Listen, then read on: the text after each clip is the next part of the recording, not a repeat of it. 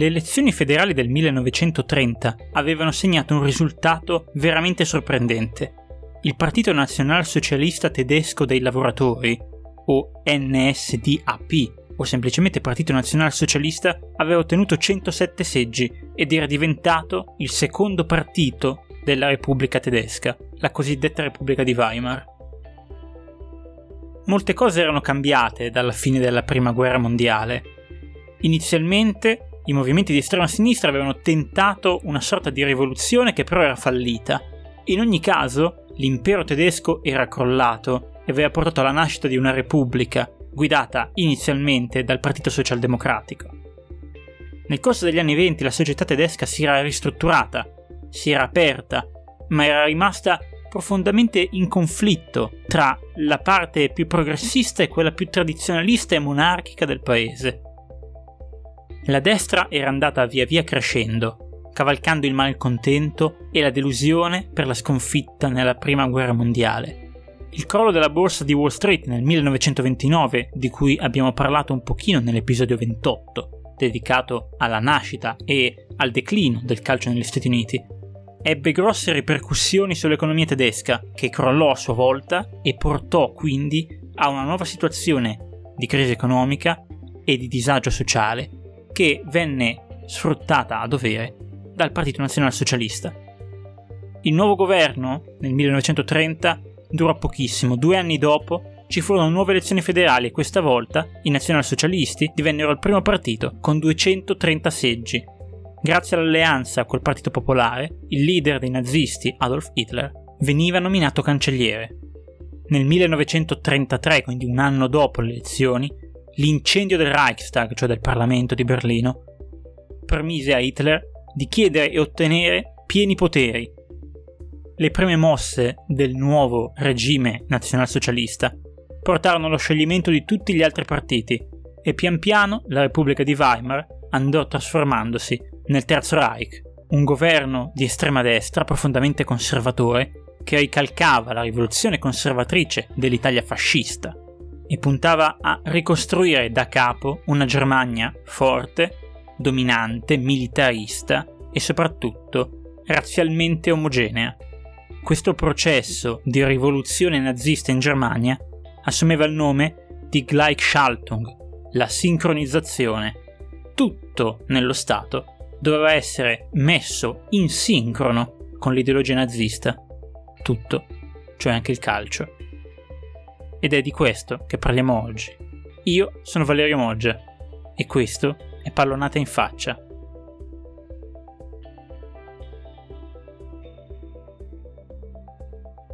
Come nel fascismo di cui abbiamo parlato nell'episodio 21 dedicato al calcio italiano degli anni 20, anche il nazismo puntava tantissimo a sfruttare lo sport per dimostrare la forza della Germania, o meglio ancora la superiorità della razza tedesca perché il regime nazista credeva fermamente nell'ideologia razzista dell'Ottocento, cioè il mondo era diviso in razze e quella germanica, detta anche razza ariana, era intrinsecamente superiore a tutte le altre, a livello fisico e intellettuale. La parte fisica andava dimostrata quindi attraverso lo sport. Nel 1933, quindi subito al governo, Hitler fece istituire la commissione del Reich tedesco per l'esercizio fisico, guidata dal Reichssportführer, cioè il capo dello sport del Reich, Hans von Schammer und Osten, che era anche un importante esponente dell'SA, il principale gruppo paramilitare del Partito Nazionalsocialista. Una delle prime cose da fare era appunto, come in Italia, una grande riforma del campionato. Nacque così la Gauliga, o meglio le Gauligen al plurale, 16 campionati regionali nelle nuove suddivisioni regionali create all'interno dell'ormai di fatto ex Repubblica Federale Tedesca, le vincitrici di ogni torneo venivano suddivise in quattro gironi da 4, a cui seguivano semifinali e finale, che avrebbero stabilito infine il campione nazionale. A differenza dell'Italia e della Serie A, però, la Gauliga restava un campionato assolutamente dilettantistico.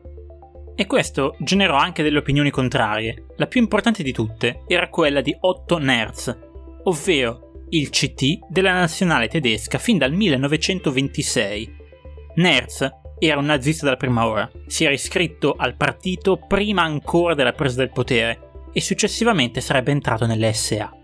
La sua idea era che la Germania necessitasse di un unico grande campionato unificato proprio come quello italiano e che soprattutto fosse importante passare a tutti gli effetti al professionismo. Nerz non venne ascoltato e quindi passò l'idea di Hans von Schammer und Osten, una figura talmente importante nello sport e nel calcio tedesco dell'epoca che quando nel 1935 si decise di creare un secondo torneo nazionale, una Coppa di Germania, venne chiamata la Schammer Pokal, la Coppa Schammer.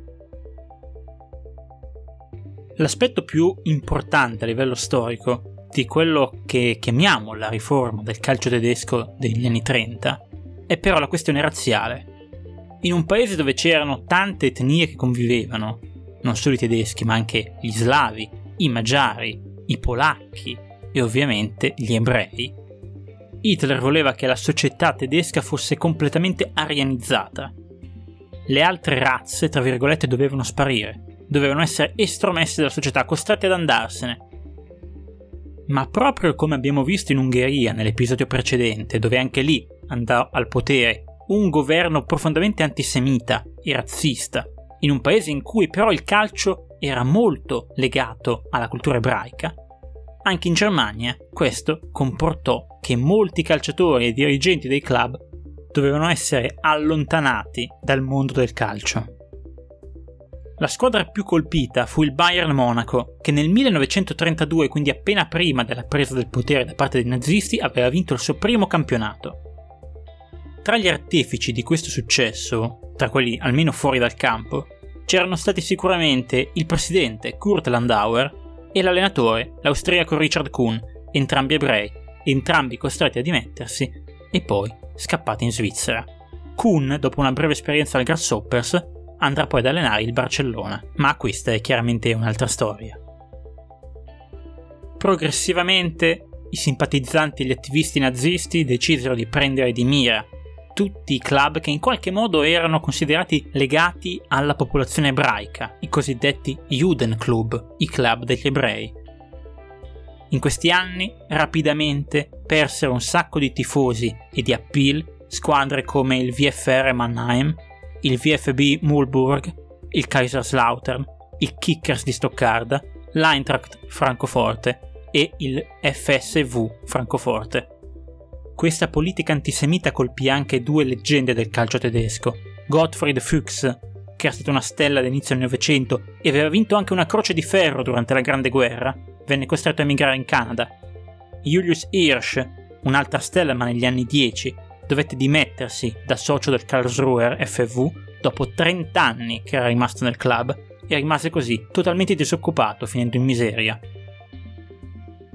L'epoca della Gauliga nazista fu segnata a livello sportivo dall'ascesa dello Schalke 04, una piccola squadra che proveniva dal bacino della Ruhr, quindi profondamente legata a una cultura operaia, che negli anni 20 però aveva già avviato un processo di crescita soprattutto tecnico, concentrandosi su un tipo di calcio molto insolito per quello che veniva praticato all'epoca in Germania, poco fisico, molto tecnico, passaggi corti, ispirati al passing game scozzese, perché i fondatori dello Schalke erano in realtà tedeschi nati e cresciuti in Inghilterra, nel Regno Unito, ed erano tornati in Germania dopo lo scoppio della Prima Guerra Mondiale.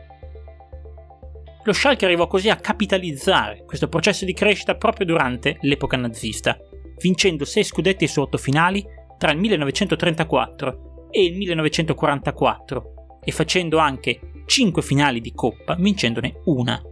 Divenne la squadra simbolo e più tifata del calcio nazista dell'epoca. Ovviamente il regime si occupò di ripulirla, diciamo, dalla sua cultura lavoratrice, che la rendeva molto più vicina quindi ai movimenti di estrema sinistra. E oltre ai titoli vinti, a facilitare questa identificazione dello Schalke 04 con il nazismo, c'era anche la presenza di alcuni personaggi in campo molto legati al partito di Hitler. Parliamo soprattutto di Ernst Kuzorra, Fritz Zepan e Hans Bornemann. I primi due, Kuzorra e Zepan, erano in realtà due delle stelle dello Schalke 04. Tutti e tre erano iscritti al partito nazista. I primi due, appunto, Kuzor e Zepan, erano talmente famosi che si occupavano anche di fare proclami invitando la gente a sostenere il regime. Dopo il titolo vinto dallo Schalke nel 1934, la stampa polacca scrisse che in realtà la squadra più forte di Germania era una squadra polacca perché tantissimi giocatori, tra cui appunto Kuzor e Zepan, erano di origine polacca.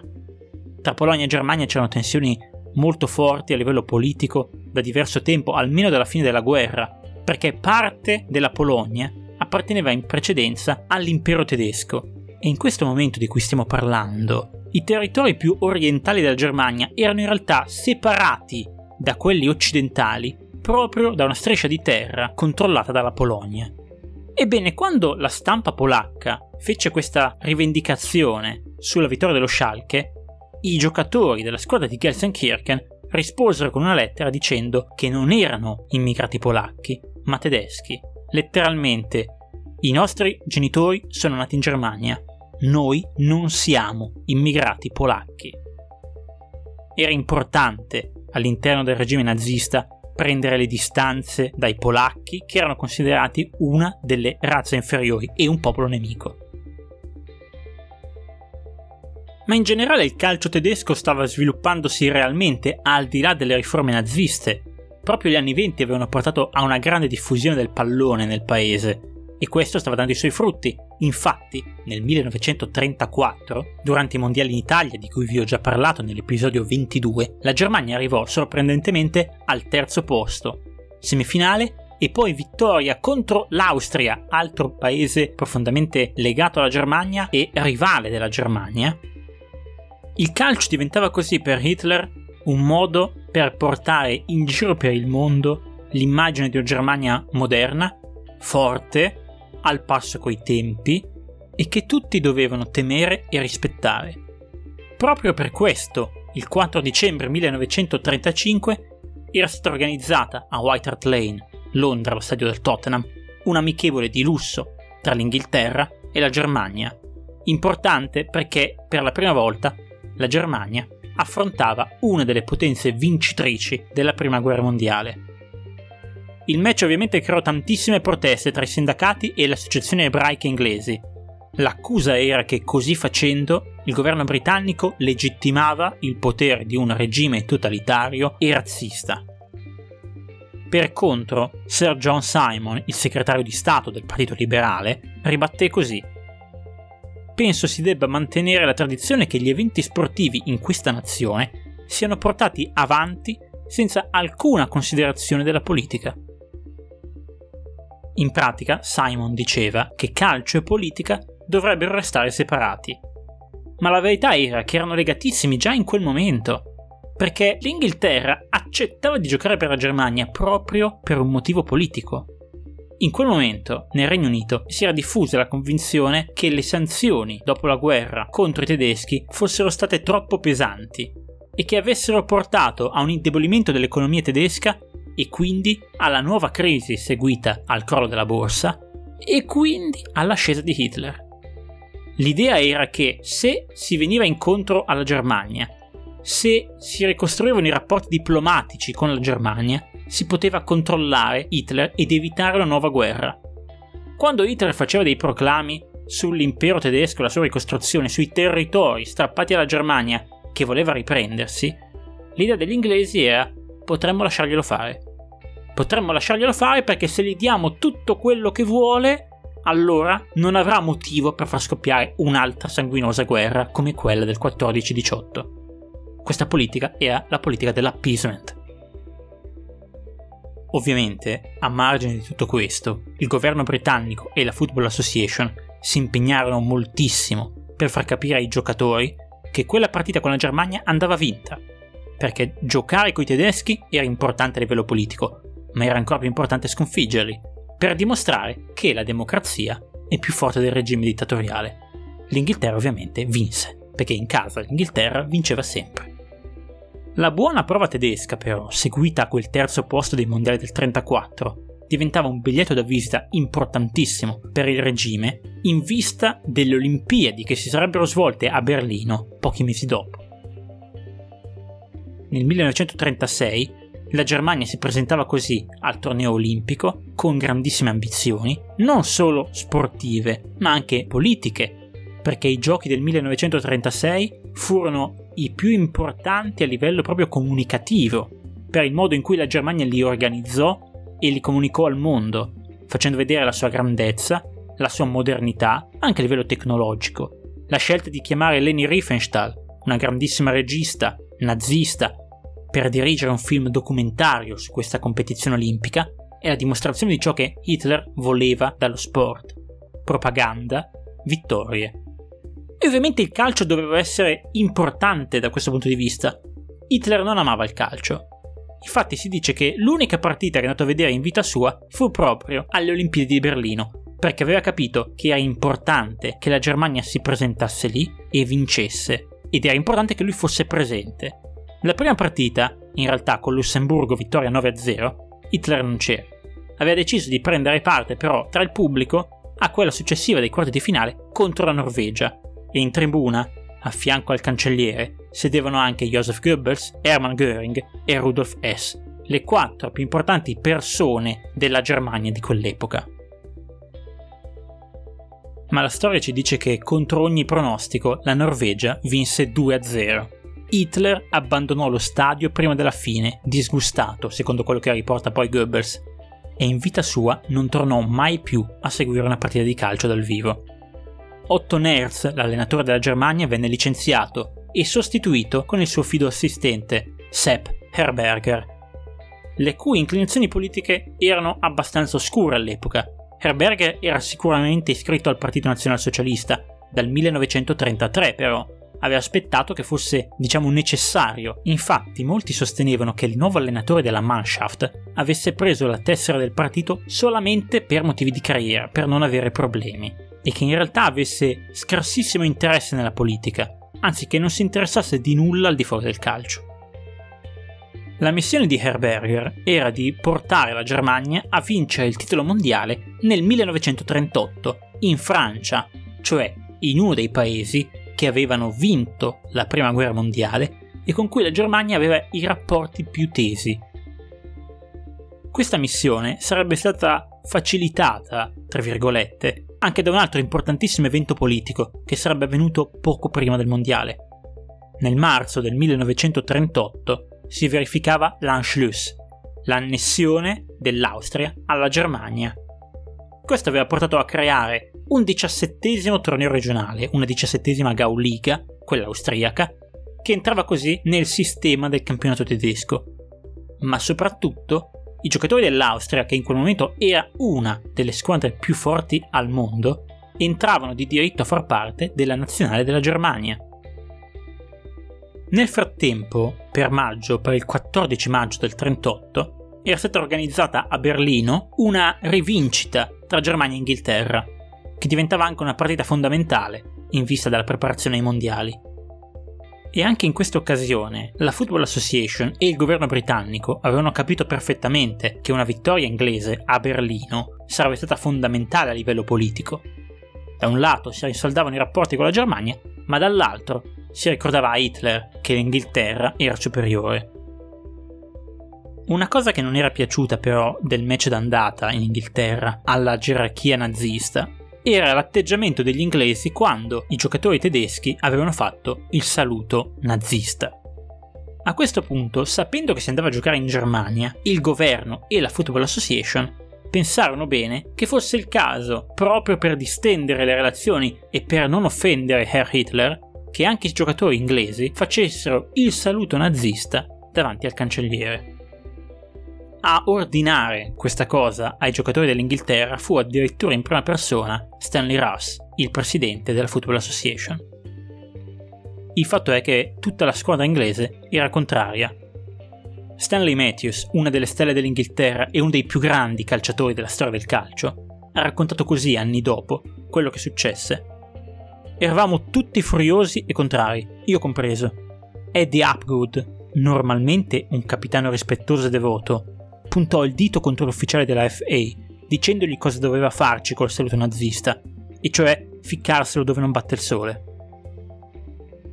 La situazione era talmente importante per il governo britannico che dovette intervenire l'ambasciatore a Berlino, Neville Anderson, per convincere i giocatori a fare questo saluto, non come forma di simpatia politica, ma appunto solo per non mettere a repentaglio le relazioni diplomatiche tra i due paesi. E alla fine i calciatori inglesi accettarono.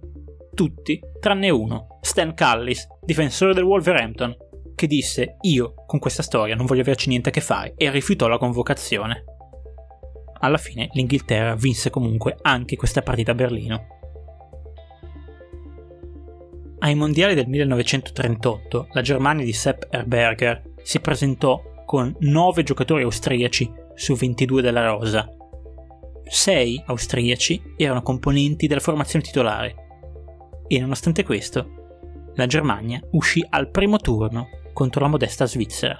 1-1 la prima partita, spareggio e vittoria svizzera per 4-2. Controllare il calcio per Hitler e la sua cricca non era affatto così facile. In realtà ci sono tanti modi per spiegare il fallimento della Germania nazista nel calcio. Prima di tutto il fatto che mancava una figura come era stato in Italia Propinati. Non c'era quindi un grande appassionato di calcio che potesse gestire e riformare seriamente il sistema del football tedesco, anzi del Fußball. La passione calcistica si era diffusa nel paese solo negli anni venti. Piaceva molto ai giovani e i nazisti sapevano che proprio per questo bisognava controllare il calcio, ma nessuno dei gerarchi aveva fatto parte di quella generazione di appassionati che si era formata nel decennio precedente. Inoltre, l'annessione dell'Austria a livello sportivo non poteva portare grandi risultati per tutta una serie di ragioni. Prima di tutto perché come sappiamo anche oggi, 1 più 1 nel calcio non sempre fa 2. La somma dei valori singoli non dà un risultato per forza corrispondente a quello che vediamo in campo. Inoltre va detto che il ciclo del Wunderteam austriaco era ormai alla fine nel 1938. Dei giocatori austriaci che vengono annessi alla nazionale della Germania ce ne sono pochissimi che avevano fatto anche i mondiali del 1934 o comunque l'epoca d'oro di inizio anni 30 mancano ad esempio due delle stelle di quell'Austria, Karl Sesta e Matthias Sindelar, cioè il più grande calciatore austriaco di tutti i tempi. Ci saranno molte speculazioni sul fatto che Sesta e Sindelar in realtà fossero antinazisti, ma è una cosa di cui vorrei parlare nel prossimo episodio.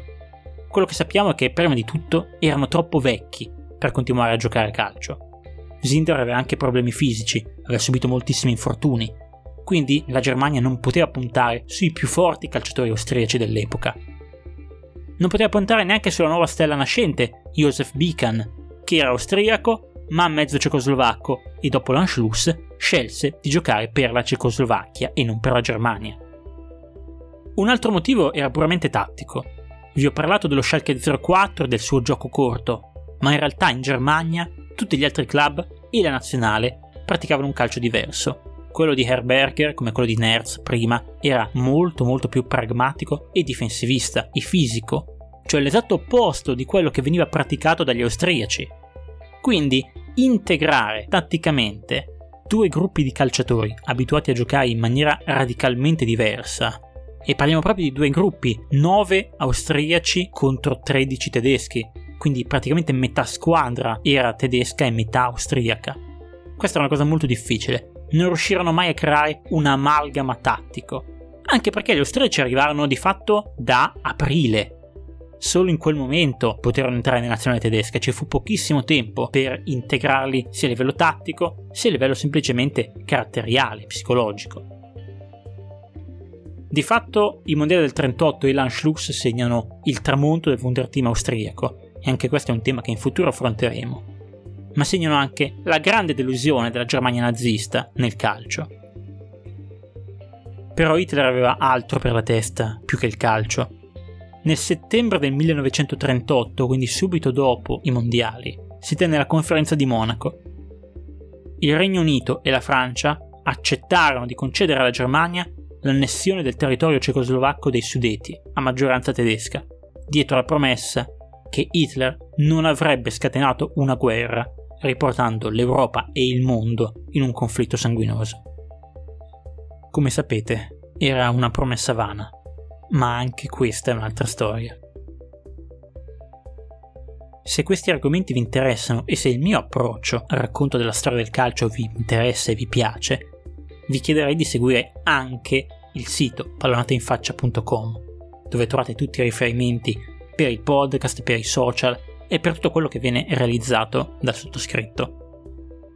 A livello di social potete trovarmi su Facebook, chiocciola pallonate in faccia blog, su Twitter, chiocciola pallonate faccia e su Instagram, pallonate in faccia. Potete anche scrivermi a pallonateinfaccia chiocciola.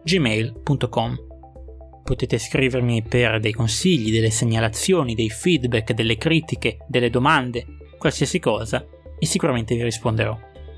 Vi chiederei anche di seguire il progetto del podcast che trovate su Spotify, Google Podcast, Apple Podcast, Amazon Music e tante altre piattaforme che trovate indicate sul sito. Quando scegliete la vostra o le vostre piattaforme preferite, per favore mettete un follow sulla pagina di Pallonate in Faccia e se la piattaforma lo consente lasciate anche una recensione che permette a questo progetto di crescere molto più rapidamente. È anche possibile fare delle donazioni economiche, ad esempio su PayPal e su GoFundMe. Anche qui trovate tutto sul sito. L'importante è che vi ricordiate che scegliete voi quanto e quando donare. Quindi è tutto assolutamente libero. Io vi ringrazio di nuovo a questo punto tutti e tutte per l'ascolto e la fiducia e non mi resta che darvi appuntamento ai prossimi episodi di Pallonate in faccia.